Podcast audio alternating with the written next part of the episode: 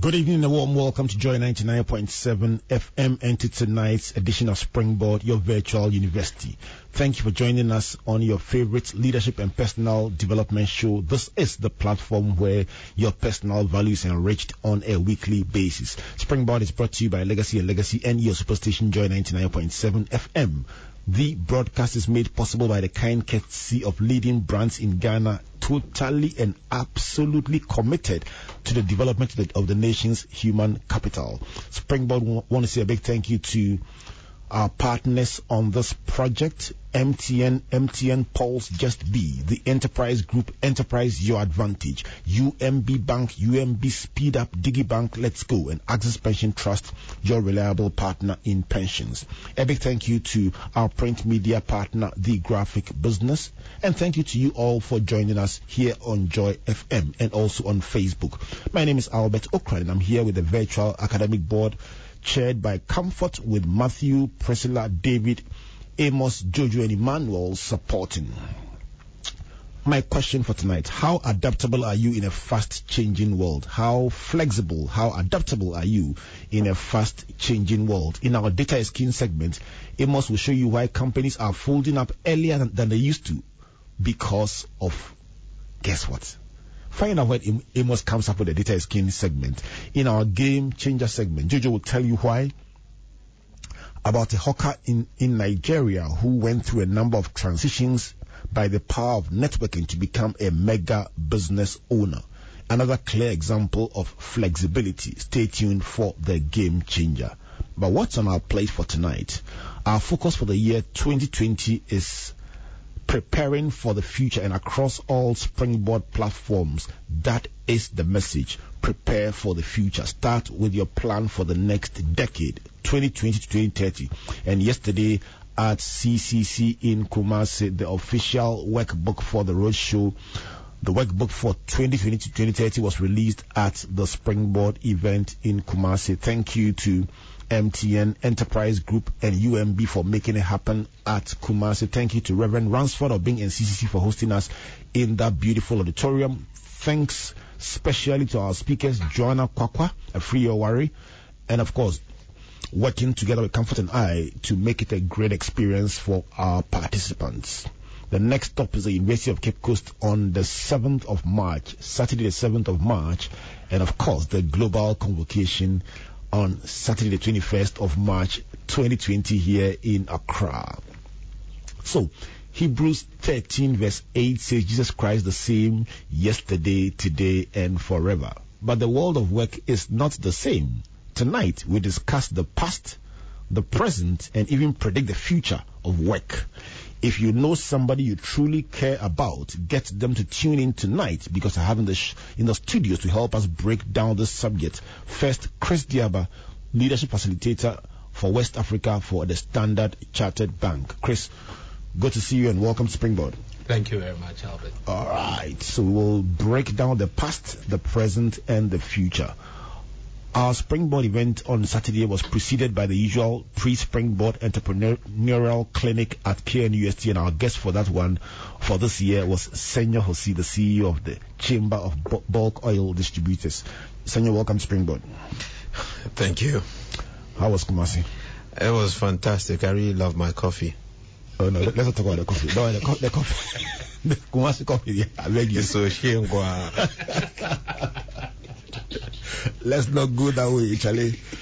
But but but it was it was just a beautiful experience. It was, it was, it was really, really, really great. Um, having the privilege to impact um, the future generation, I think it's is a privilege, and I was honored to have been there. We owe it to them to make drive them right and make their future much brighter. I, I, I think what struck you the most right. about the interaction with them? Um, one, they were eager to know. Mm-hmm. It's quite rare these days, but the place was pretty packed and everybody was eager to know. They asked questions and everybody was eager to write down answers. It was not just a need to pass through. No. People really came for solutions to things that really were bothering them. And, And- I, I and- think it was and- quite I productive. think we need to give this Comfort did a great job. Excellent. I think we need to give more credit to to the emerging core of this generation because I've seen them sit down five hours writing, asking questions, and engaging without playing with their phones, without hanging out on the on the balcony. And and and that part of the story sometimes doesn't get told Told enough. at all. How determined some are to make progress. But tonight you're talking about the world of work. I went to first year in 1987, Commonwealth Hall, University of Ghana. And I recall that in that year, when I received my first, what they, they used to call it Bangla, pocket money. The university gave us pocket money every two weeks. Yeah. And when they gave me my first Bangla, I was like, what for? He said, oh yeah, it's yours. That, that's it, pocket money. And then I said, oh, and every day at 10 o'clock, we'll go and drink coffee, not water coffee. Tea or coffee. And I I felt it was a very wonderful world. And then our seniors said to us, oh, but you guys, you are just drinking the dregs. What we came to meet was a period when the best student for every faculty, especially business economics, the, the, the business oriented faculties, ended up not just with a job, but with a car on graduation day. We were like, whoa, take us back. but Well, literally, it was almost like we were thinking it was great, then we were told the generation before us had an even better time. I But I, I look at it and I realize that somehow it was almost guaranteed that my economics class, graduating class, literally wholesale all ended up in the bank, and the banking class all ended up in the bank with, w- without disrespect, very little effort. Yep. That was the past of jobs. Yep. We're going to pull from there to the present of jobs and to the future of, Of jobs. jobs. Let me start with you, Senyo. The picture I paint as the past of jobs, is it exaggerated or that is the reality? No, not at all. I think I I did recall some conversation I had with my former registrar, A.T. Kono. Good evening, wherever you are. He told me in his time to enter university, he needed two E's. You just needed two E's Mhm. after your A's. Two E's to enter university. Just pass two subjects. No, just just all it is. Two E's out of you. You used to write three or four papers. Two E's. Um, that won't happen today. By the time you are done with school, you actually have a job waiting for you. A lot of people are eager to hire you. So uh, employment was not too much a problem, but you can also f- situate that in the economic circumstance of the country at the time. I mean, we're a new country significantly. We needed the right human resource, um, the former um, kind of education required to sustain um, the bureaucracy at the time. Um, was going to come from the universities. So you were largely guaranteed. But things evolved. And you remember, uh, we were also told back then they could actually go on strike for having too much chicken. Yeah. Yeah. You know, you can't. when I tell when I tell the youth today things like that happened, uh, they they cringe and they shock. And you were privileged to get some uh, two week stipend. Uh, we didn't in my time. But in my time, I could see my seniors graduate and get into management training programs, Right. um, lower level management programs. When I also graduated, um, my colleagues would now go and do uh, respectfully uh, what used to be the HND grads um, jobs. So they got into tellers, into banks um, at low levels, call centers, and then you also saw the HND grads also have much lower opportunities as as you go. But today, uh, the story is quite different, and I, I, I try to recap an encounter I had um, at church when I was accosted by two young guys, uh, graduates, I mean, not graduates, they were students at the university. And they, they told me that Mr. Hosi, I didn't know them, they had just followed my earlier submissions on education, and they, they, they tend to agree with a lot of my concerns. But their biggest problem is that, or fear, is that when they graduate, they would be unemployed. They see their seniors, and they see most of them largely unemployed, and unemployment has now become the norm, and employment the exception. And that was the perturbation of these young guys. I cringed and my heart sank. How did we miss the plot so much so that And- our future generation build that sense of hopelessness? And that's the point we'll be answering very shortly. I want to, I want to assure our listeners that today's show will spend much more time on the solution Absolutely. than the problem. Let me come to you, Chris. For somebody who's in, in, in learning, organizational learning, for somebody who's all your life has been around the subject of developing people, juxtapose the past um, against the present in terms of the world of work? Thank you, um, Reverend. A number of interesting things come up here. So you talked about your experience when you were in university and about to finish. And Senyo has talked about even his uh, period. Compare that to now, where there seems to be an, a, a bigger kind of supply with regards to university graduates versus the amount of work that's available. And the dynamics have changed. The dynamics have changed in the sense that now you'd find that there are a lot more people who have degrees than available work. On top of that is the scenario where a lot of the learning that people are getting in the formal educational setting doesn't seem to quite meet the requirements of the job market. So a lot of employers will struggle to find right talent immediately from the formal education, if you like, the formal tertiary space. And therefore, many times when they come in, you would have to either sift through or, in addition to that, develop them further to be able to fit the world of work. I, I, I recall that in one of the places I've worked, out of the so many people who were graduates who had come in and had, had applied, less than 10% seemed to be fit for the, the job roles that were available. So that's what's happened with regards to the work environment as we have now. Not getting ahead of myself, the scenario about the future of work makes it even more interesting. I'm sure we'll get into that in a bit. Actually, I want us to steer this around how the we've, we've brought ourselves from the past into the present. I want us to examine the competitive pressures of the present. So let me start from a job that became available in the financial services space. And a very interesting conversation between a CEO and the executive who was in charge of the recruitment for that particular project on a Friday just reminded him and said, You should have put the advert in the newspaper. He says, Sir, I forgot.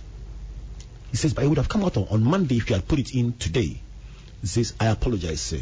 So what do we do? He says, Let me put it out on social media. And by Monday, there were 4,000 applicants, mm. much more than they needed, and so there was no need to put the, adre- the, the, the advert in the newspaper again because it was oversubscribed. But to make it even worse, the fact that the job that was being offered, people were offering themselves from Asia, from Africa, and they were willing to take much lower rates than were even on offer here in Ghana. Mm. What does that say about the competitive dynamic, Chris?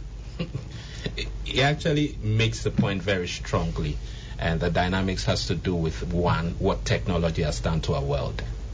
And the scenario is that if in the past we thought that we were competing with only people around us in Accra and a few people from the remote areas of outside Accra, so maybe the big cities, Kumasi, Accra, who possibly will see the newspaper on the day it was released. It's no longer the case there are a lot more channels by which people can access job opportunities.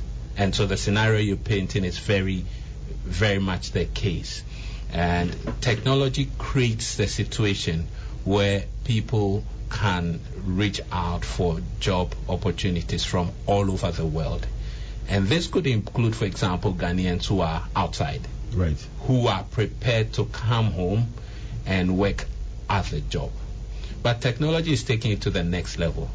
And as I was looking, I've, I've been playing around the topic of future of work for a while. And one of the leaders of predicting the future of work said that employment is no longer something we do. It is something that we choose. So the whole idea that I am unemployed is in itself something that's past. So you choose to be employed. And that's what he said. And, and, and will you say by extension that you also choose to be unemployed? Yes. Yeah. And and so I was coming to the point that as a result of that, I began to ask myself, doesn't that mean that unemployment now becomes a choice we make? Because work is gradually being removed from the corporate space. What that means is that companies no longer can have a hold on employment. There are people who you would consider to be working for you who are not on your balance sheet, who you not list as your full-time staff. Right. Let me come to Senyo on this another aspect of this which is very key to this discussion. The fact that the the job that was being discussed was literally a soliciting job going around trying to open accounts like it, it wasn't even it wasn't even full time regular it was just contract people to go around soliciting for accounts and in there were the MBA holders, masters holders happy to do it. What are the, the excess supply situation? I want you to speak to the angle of people with higher degrees happy to take a job that typically you would have said was for somebody way below that level. I think the first thing everybody must understand, you don't go and um, take on some course simply because you think that it will entitle you mm. to any senior management place. It will entitle you to promotion. Corporates are moving on. They're investing more in the value that's being delivered.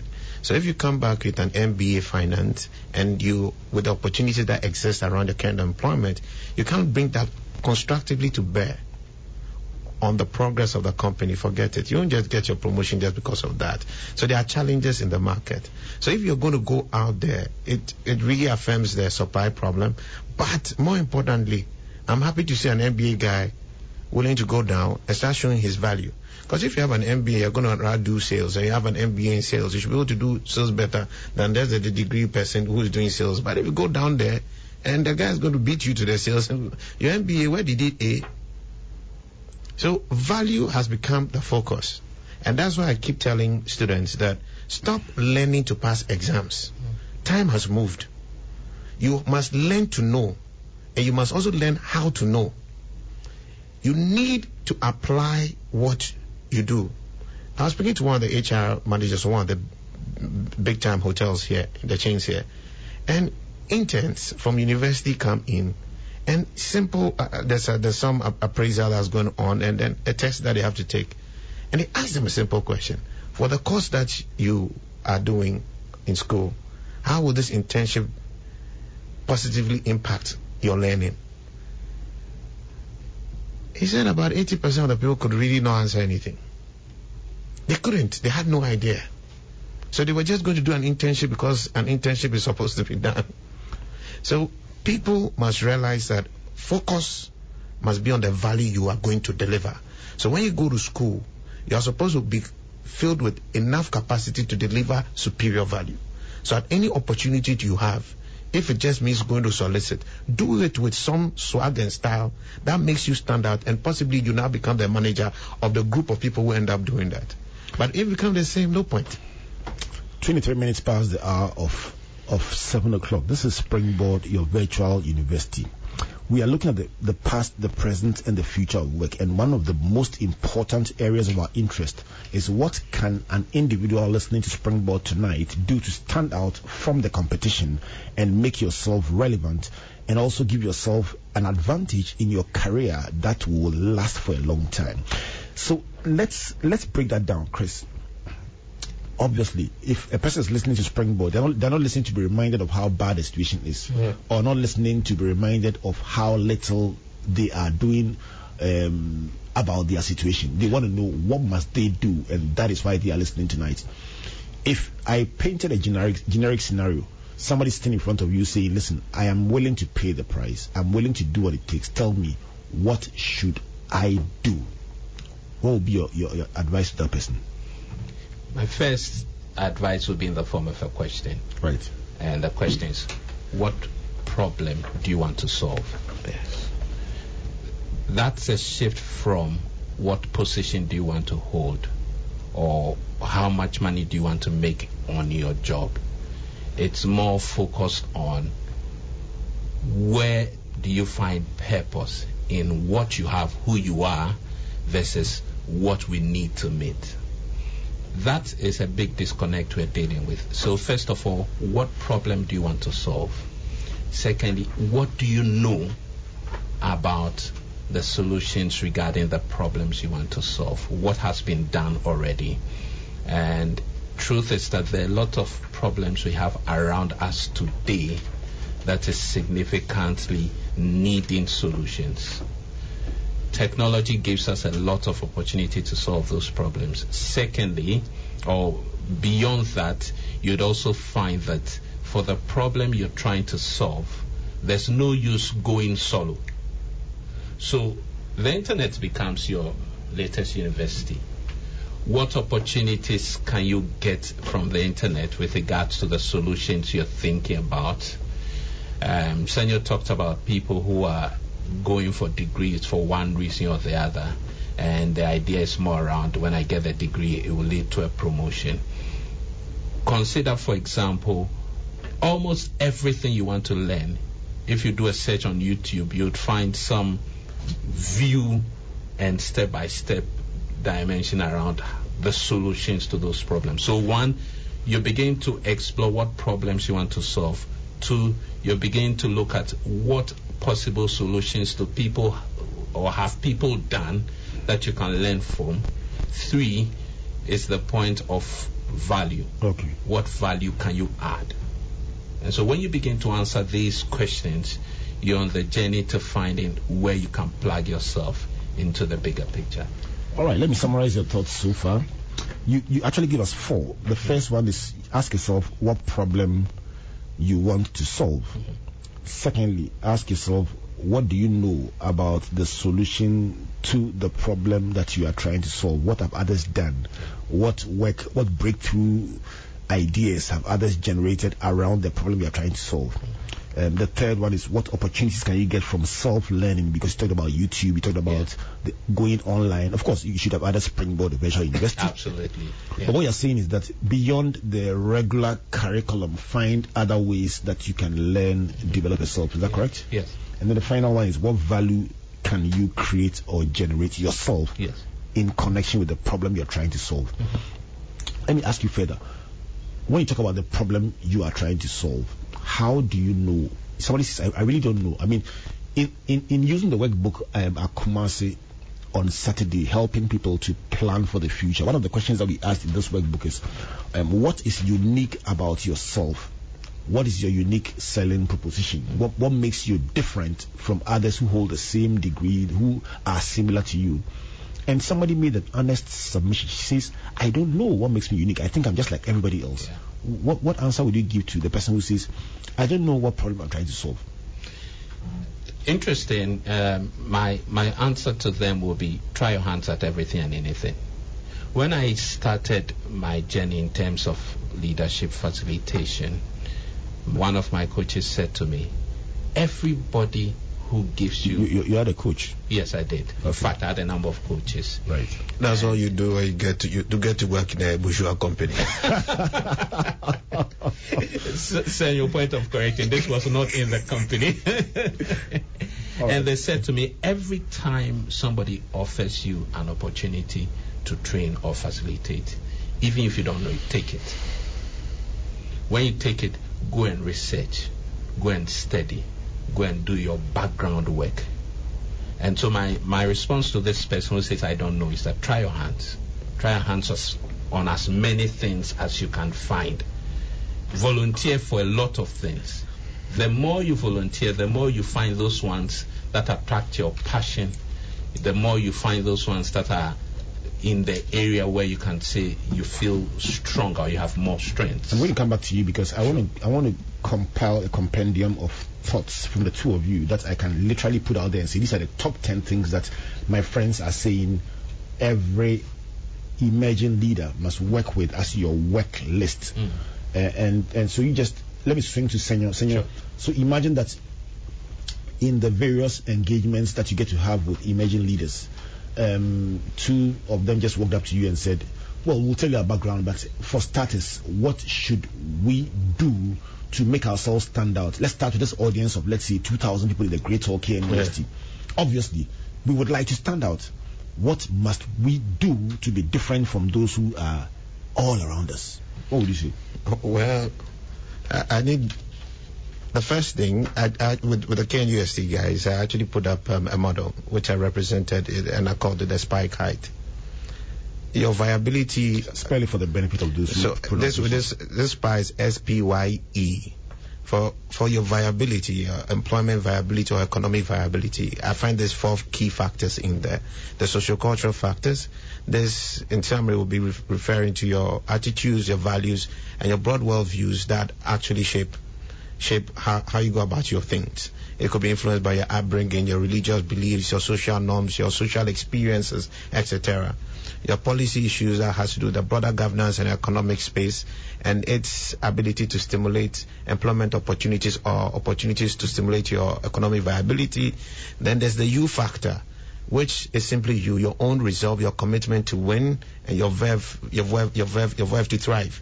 And um, the E is your education. That'll be looking at more of your technical skills, your educational skills, and um, I mean, generally the formal education you have. Um, when all these things are naturally in place, you are fine. You are likely going to get a job easily, or you can you can be economically viable. But I don't think that in our case we have that situation. So I, like I said to the student, you need to now own your own kite, your own viability kite. You need to own it. So you need to first identify for yourself with engagements like Springboard and um, other other sources the right attitudes to win. I give them a few. I give them a, my own view of what the list should be. Then, what education do I need?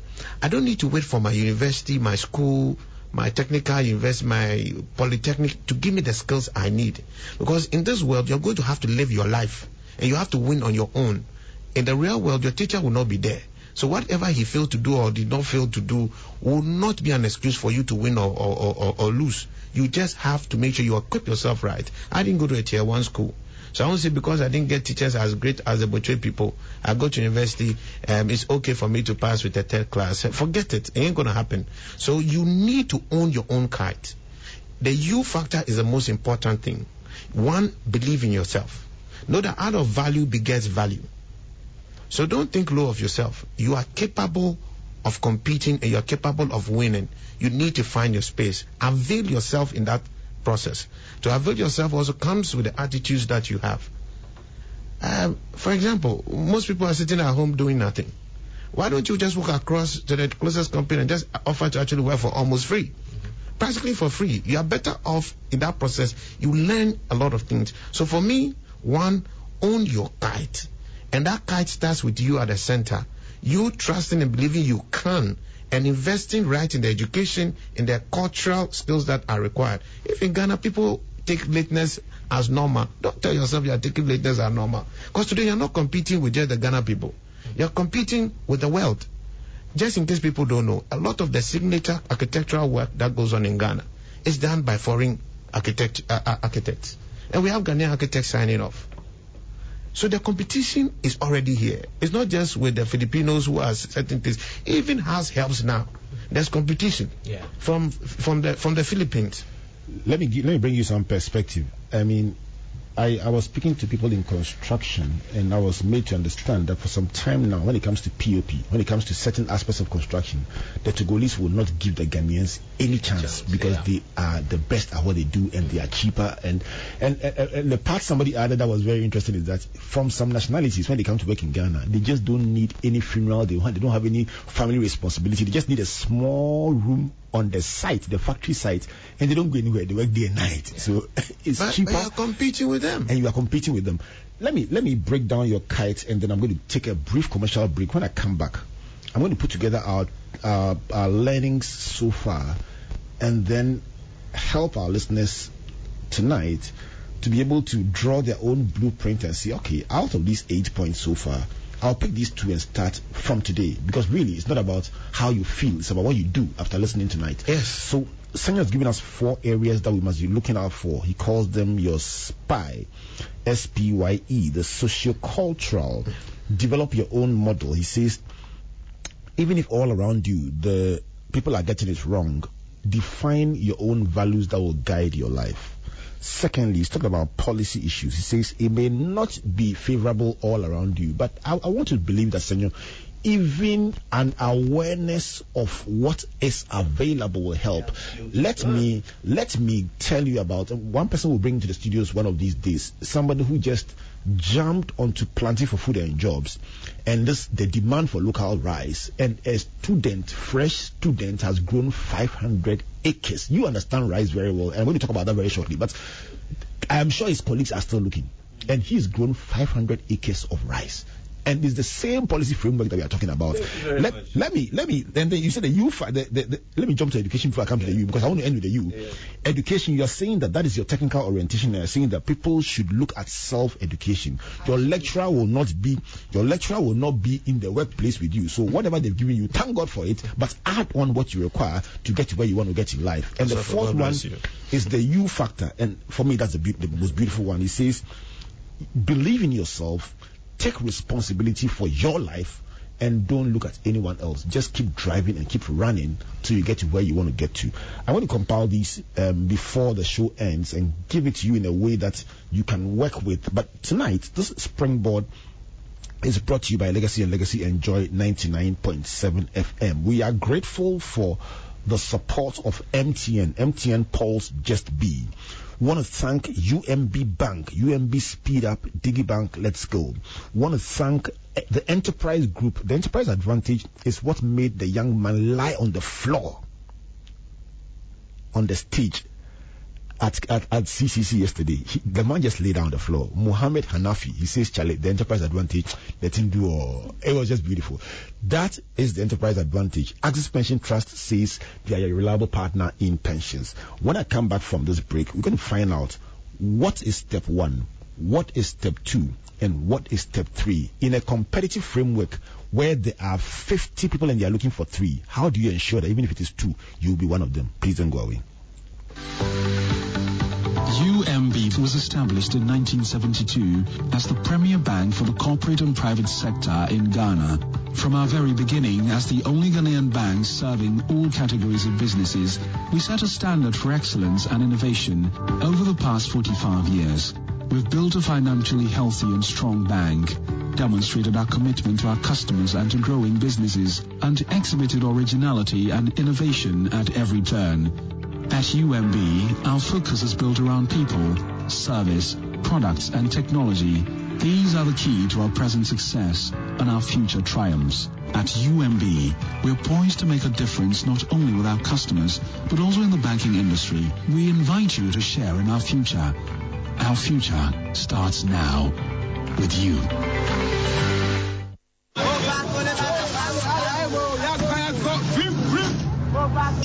What kind of phone is this? Hey, Joe, and to the coloring to have run you, you know. Ah, chance not for you. Go be upgrade it. Shesuna dial star one two zero star one hash. Nabeka MTN resume level promo. Hey, dimu. If you and yakopim, every busumi na year. Would your kosuna use with MTN number no? Do more now bet me we need twenty thousand iPro 5S phones no move up. Cafe door, but come on, test it. Now for trauma monica ho. Abena. Kaise ubechenyu ringtone. So we saka iPro 5S phone. MTN level promo. New year, new phone, new ringtone. We are good together. We're there for you everywhere you go.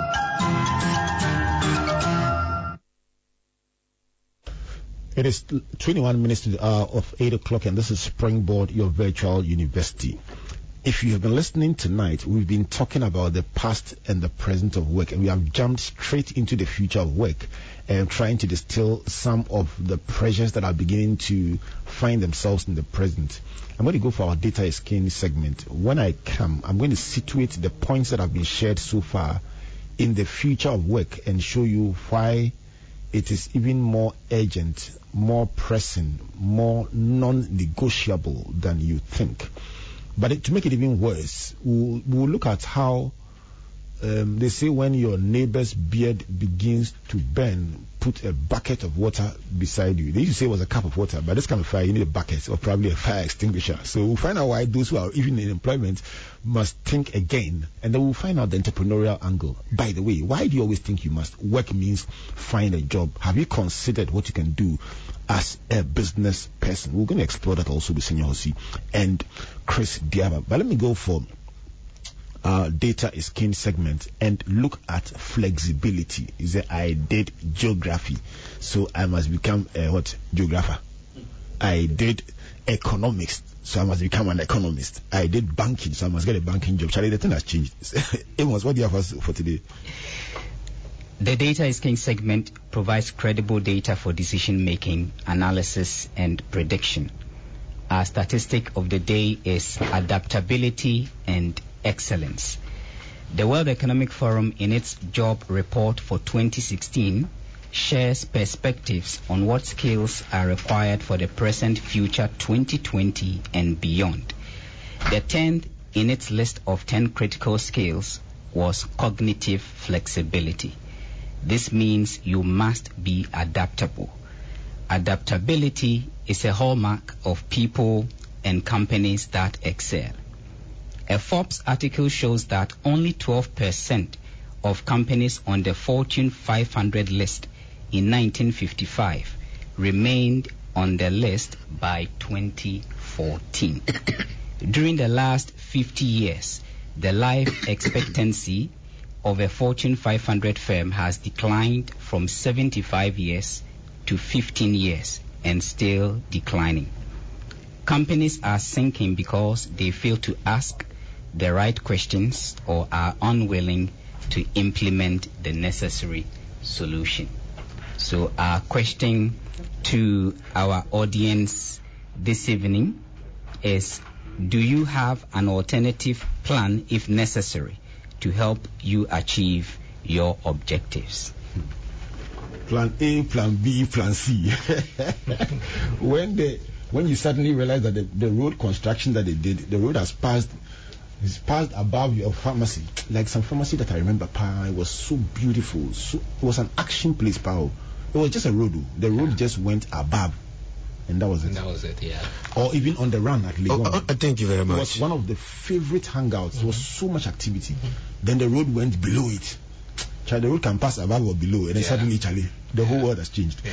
All right, so flexibility. So you're saying that the companies are living shorter than they used to, and it's because when things change, we are not able to respond. Can we juxtapose this against individuals sometimes just not being able to respond to a changing dynamic and suddenly finding themselves caught out in the cold, Senyo? Uh, flexibility is the key difference between policy success, individual success, and failures. Hmm.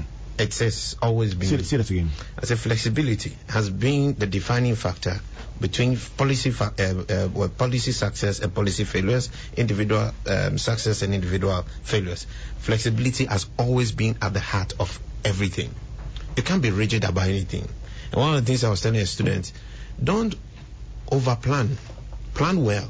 Don't spend too long in trying to start because overanalysis will end up with paralysis. Your assumptions at the time you start is off, and then you now have to be flexible. If you're not flexible, forget it. One of the things that our students should should everybody should understand, and I want to go back to your geography thing with your permission. The fact that you studied geography or economics doesn't mean that you're going to come out and be doing geography or economics or you end up being a pilot because you did geography. No, no, not at all. When you're in school, you are trained to think. You are trained to be analytical. You are supposed to be trained to be a critical thinker. You should be able to make decisions, judgments. These are part of the things that the World Economic Forum has been talking about. Right. So if you go and you apply yourself in a rote fashion, you will miss out on every one of these. Okay. That's why at the BBC, you can find people who just did classics and they are running something else. You actually go to major trading floors, all right, in the US, oil trading floors, financial trading floors, and the guy did nothing in finance. Mm-hmm. He did nothing in finance. He maybe did some psychology, did some sociology, he did something else. So the key things you should get out of your education is your creativity, your ability to think, your critical thinking, all right, and your ability to make sound judgments. That's why cognitive flexibility is important because you should be open, open to new, new thinking at every point in time. Actually, that's the tenth, the tenth in the list from the World Economic Forum. That Yes. is cognitive flexibility, flexibility is my favorite of all the ten for reasons similar to what you just gave. But Chris, let me sp- speak to this new trend, especially in the US, where high profile companies come out boldly to say, you know what, we don't even care about a degree anymore. Mm-hmm. This this emergent development, what does it say about the relevance of education vis-a-vis what companies seem to be looking for? Yes, um, it's it's a trend that is gone beyond US. It's coming to a part of town even. Quickly to add to what has been said with regards to the research, research is even showing that even CEOs' term as CEOs has reduced averagely to to about three years or less. And the point around having a degree before you can enter into the workplace has become a non-issue now in a lot of places because first of all we are realizing that within a particular period of time knowledge just doubles so IBM is saying that every 18 hours and I found that frightening every 18 hours the knowledge doubles now in the past we used to think it was 3 years Yes, every three years. Yes. Now it's got to the point where it's every 18 hours, the knowledge doubles. So somebody's come from doing four years in a degree. By the time they show up in the workplace, what they did in the in the university is almost Archaic. archaic or outdated, and therefore your ability to apply becomes more significant. And we're finding that what we used to consider as talent in the past is no longer talent today. Yes. And so the degree, therefore, no longer guarantees you access. It is back to the question of what value can you present to the particular work at hand. It is 13 minutes to the hour of 8 o'clock. When I come back to my guests, I'm going to ask them to give you two tips from their heart as their gift to you in this month of love. But let me tell you what I'm learning so far. But before that, I'll I'll say that interestingly, in all these conversations that have been taking place, um, it sounds sometimes almost like doomsday doomsday discussions aimed at making people feel bad. But I remember very well about seven years ago at the Accra International Conference Center, a woman walks up to me with her husband and says, Thank you, Rev. Thank you so much. And I said, What what for? She says, A year ago I came to the Festival of Ideas and when you were talking I felt very angry. I felt angry because I felt Charlie, it's a hustle, we're not getting the jobs and you just keep saying that there's something we should do differently, no matter how tough things are. So after listening to you, the next week I prepare, find out about this organization. I find out everything about them, the name of the CEO. I find out their office layout. I find out the culture, the language, and I walk straight to the front desk and I say, I'm here to see. I don't want to mention the company; it's a bank, but um, I walk to the front desk and say, I'm here to see Mr. Hosi. That's the CEO's name. And the confidence with which he said it with his skirt suit and straight face, the receptionist at the front desk assumed that Mr. Hosi is expecting her. So she says, 10th floor. So she beats immigration one, gets to the 10th floor. And when she enters the 10th floor, she says, Mr. Ossi. She didn't even say, I'm here to see Mr. Ossi. The second receptionist at the 10th floor says, he will be with you shortly. He said, in the meeting, can I serve you something? She says, I'm fine. no, She's reminding me no, no, no, no, Charlie, I'm fine. No coffee, nothing, I'm fine. But long and short, Mr. Hosi comes out and says, Come in, sorry to keep you waiting, but meanwhile, she's not, she, she, she doesn't even have an appointment. She enters the office and she says, You don't know me, but you need me. There's something I can do for you that will add value to this organization. If you give me a chance, you won't regret. But the good news is that you have two months to try me. If you don't like what you get, send me away. And you don't even have to pay me. I just want this job. The man looks at her in shock and calls the head of HR. Says, This is what we've been looking for. And a year later, when she met me, she was fully ensconced in the organization and she came to say thank you with her husband. These things you are talking about, they work. Yes. Just daring to be different and putting in the extra effort, it works. Senyo, before I share the, the things I've learned from the show, let me ask you, you I want to give you a, a couple of minutes to tell me about that amazing rice milling project in Adaklu, the one that the president came to look at. And you gave a speech. Tell, me about that.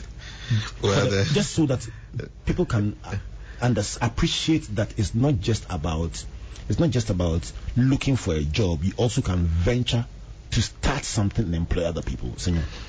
Yeah, but okay.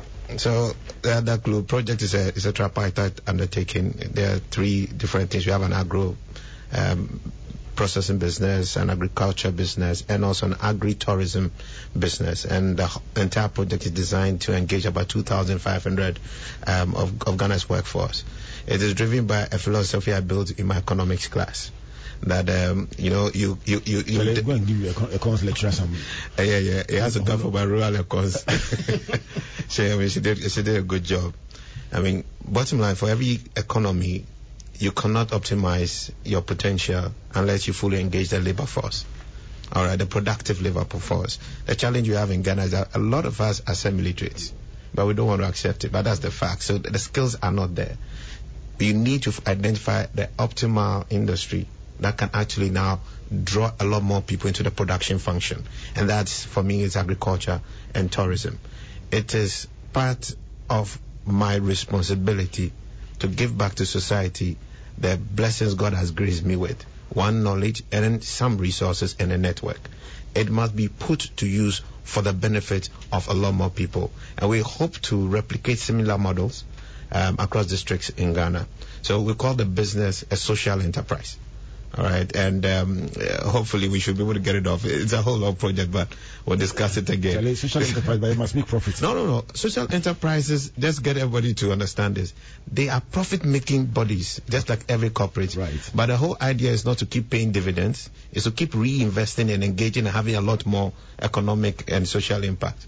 That's what it is. So we are looking for money A to Z because we, that's the only way to make the project sustainable. Talking about A to Z, Yeah, but- go, go to my Facebook page but- and find out the A to Z of preparing for the future. That was the message I gave. It- it's my it's my bread story that would have actually been a lot more constructive for, for, for, for the youth looking for jobs. When I come back, we'll talk about that one. But let me go to um, the game changer segment put together by Jojo Ocran. Please don't go away.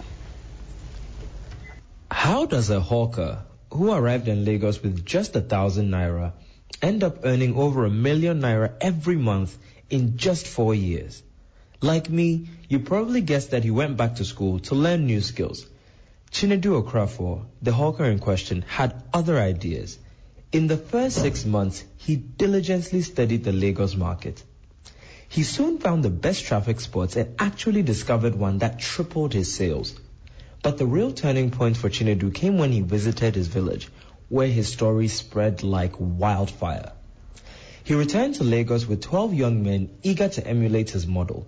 He would buy in bulk and sell to his team, making a 30% margin. He also took care of them, providing dinner and a place to sleep. Two years later, Chinedu had over a hundred young men and women buying goods from him every week.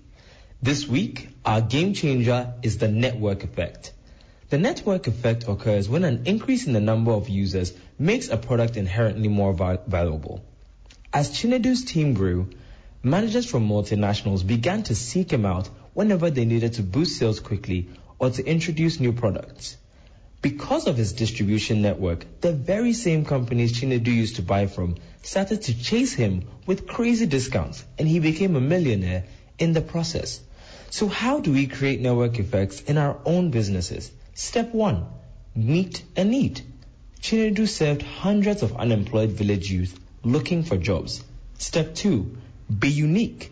Unlike a traditional distributor, Chinedu has intimate knowledge of what sells in traffic and where to sell it. Step three, prioritize the customer experience. Chinedu provided food and shelter for each member of his team. BuzzFeed CEO Jonah Peretti put it best. A creative idea plus a fresh network is the fastest way to go from zero to millions. This week, let us harness the power of networks to exponentially grow our businesses. This has been the Game Changer with Jojo Ocran. Have a phenomenal week. Indeed, have a phenomenal weekend. Let me come to my learnings from our discussions for today. If you joined us from the beginning, it's been a, a journey trying to unpack the past, the present, and the future. When I come back, I'm going to give my, my guests one minute each to give us their closing thoughts. But my what first learning what problem are you trying to solve or do you want to solve? If you want to stand out from the competition, ask yourself, what is it that excites you? What is it that annoys you? What is it that gives you goosebumps? What is it that makes you feel that this is what I was born to do? So, number one, what problem are you trying to solve? Number two, what do you know about ad- things others have done to solve that same problem? Because for you to be unique, you must find out what have others done? What can I do differently? Or how can I better what they've done already? Number three, how do you leverage self-learning? How do you improve yourself by self-learning? What opportunities can you get from self-learning? That's the third one. The fourth one, what value can you create? What value can you create? And that is the fourth point. And these four came from Chris Diaba. And then the fifth point came from Senyo Hosi, who says, the sociocultural environment may not be suitable, but define your own values and define your own principles that undergird your life. Number six, the policy framework. You must know what is happening around you and how you can take advantage of it. Number seven is the you factor. Own your own your space, believe in yourself, and value begets value. The eighth point is about education. He says, take responsibility for equipping yourself because your lecturer will not follow you to your office. The ninth point I found was about the fact that flexibility is the defining factor between policy failure and policy success, individual failure and individual success. That came from Senyo Hosi. And the tenth and final point was from Chris Diaba, who says from IBM that every 18 hours, the body of knowledge in the world doubles. That means that between yesterday, midday, thereabouts, 1 o'clock, 2 o'clock, and now, the body of knowledge in the internet across the world has doubled. Where are you in this matrix? I hope you found some tools that can help you become a better person. Chris Diaba, one minute to wrap up. One minute. Thank you very much. First thing I'd like to say is that we've got to learn to take responsibility for our future. When we talk about the future of work, I, I struggle to talk about the future of work because the future is today. So you can't talk about the future of work somewhere far out there. It is here. It is here and it's with us. And the other thing to remember is that if you're going to make a difference in the future, which is today, you've got to be relevant. And so, how are you cutting the space for yourself, whatever that space is, so that you're relevant? Right. The future is today, and the big word to take away is relevant. Senyo, let me give you a minute and 20 seconds because I want to hear about the bread story. All right, let me do the bread, hopefully in 20 seconds. So, uh, this was me in school, my very first year. We had very difficult economic circumstances as a family. I had to take out my siblings. My parents were not here. And uh, all I had to look for were resources we had to be able to turn something around. I had an oven and I had four ulunka of flour. I had to now develop a recipe. I knew how to mold bread because my mom was a baker, but I never followed the recipe. And back in the days, you couldn't just do WhatsApp or call easily and try and get get it from anybody. So I had to now try myself. Uh, was methodological about it, noted everything. Tried the first two, was a fiasco. But tasting it, I knew where the mistakes were. I got it right. Now I actually had value I had created. To build a business, you need to create value. The next thing is that to run a business, you need to deliver the value. Now, what value, unique value, am I really going to deliver? I can't compete with the big players in town. The only thing I can do that they easily can do is to deliver it fresh hot in homes within my neighborhood. Wow.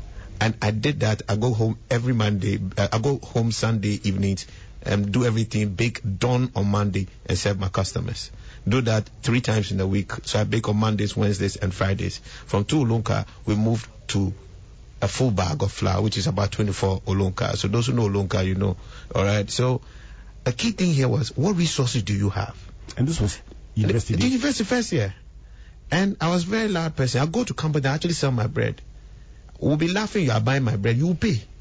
All right? And So, when you come back, we'll break this bread, this this story of but, bread. but that's my 20 down. seconds. Now let me go to my one minute. we'll break the story of bread down a bit more, and that's the, that's the guarantee that you will come back to the studio for this discussion again. Come now, let's walk with Jesus, and it will be a discussion by Pastor mm-hmm. Ransford Abose mm-hmm. with Reverend Oscar Siripi, Parenting in a Digital World. You will love this one. But I've enjoyed having Senyo Hosi and Chris Diaba talking about the, the past, the present, and the future of work. We'll have this discussion once again. I, tr- I trust that we'll break down that bread and use the bread to tell a full story. My name is Albert Ocran, and on behalf of Comfort, Matthew, Priscilla, Amos, Emmanuel, and Jojo, and David, God bless you. God bless you. And God bless you. Good night, Chris. Good night, Senyo. Good Thank night. you, Reverend. How do you intend to sustain yourself when you retire? My children will take care of me when I'm retired. I am a professional. I can work till 80. Some people leave their retirement to chance. How are you planning yours? Your attitude today can help you avoid struggling to survive when you retire. With 50 Ghana Cedis monthly investment in the Axis Pension Plan, you can accumulate 700,000 Ghana Cedis in 30 years. This investment will guarantee you retirement income that far exceeds your current income. Visit www.axispension.com to sign up or call 0302 543 287 or 0544 321 966 for details. Axis Pension Trust, your reliable partner in pensions. When you don't have the Enterprise Advantage app, you're not in control. Boss, Yes, Akosi. I'm at where they sell the coats. What size do you like? Ah, what code? Coats, coats, office coats. I said get me a quote. Quotation from Enterprise. Ah, you pa. Oh, What? Oh. Save yourself from the stress. Take advantage of the Enterprise Advantage app. Make your claims, check statements, request for a quote, and buy a policy from any of our subsidiaries. What's more, you can also get health tips, traffic information, find mechanic shops, and more on your Enterprise Advantage app. Download the Enterprise Advantage app on Google Play and Apple Store now. Here is to 95 years of trust. Enterprise, your advantage.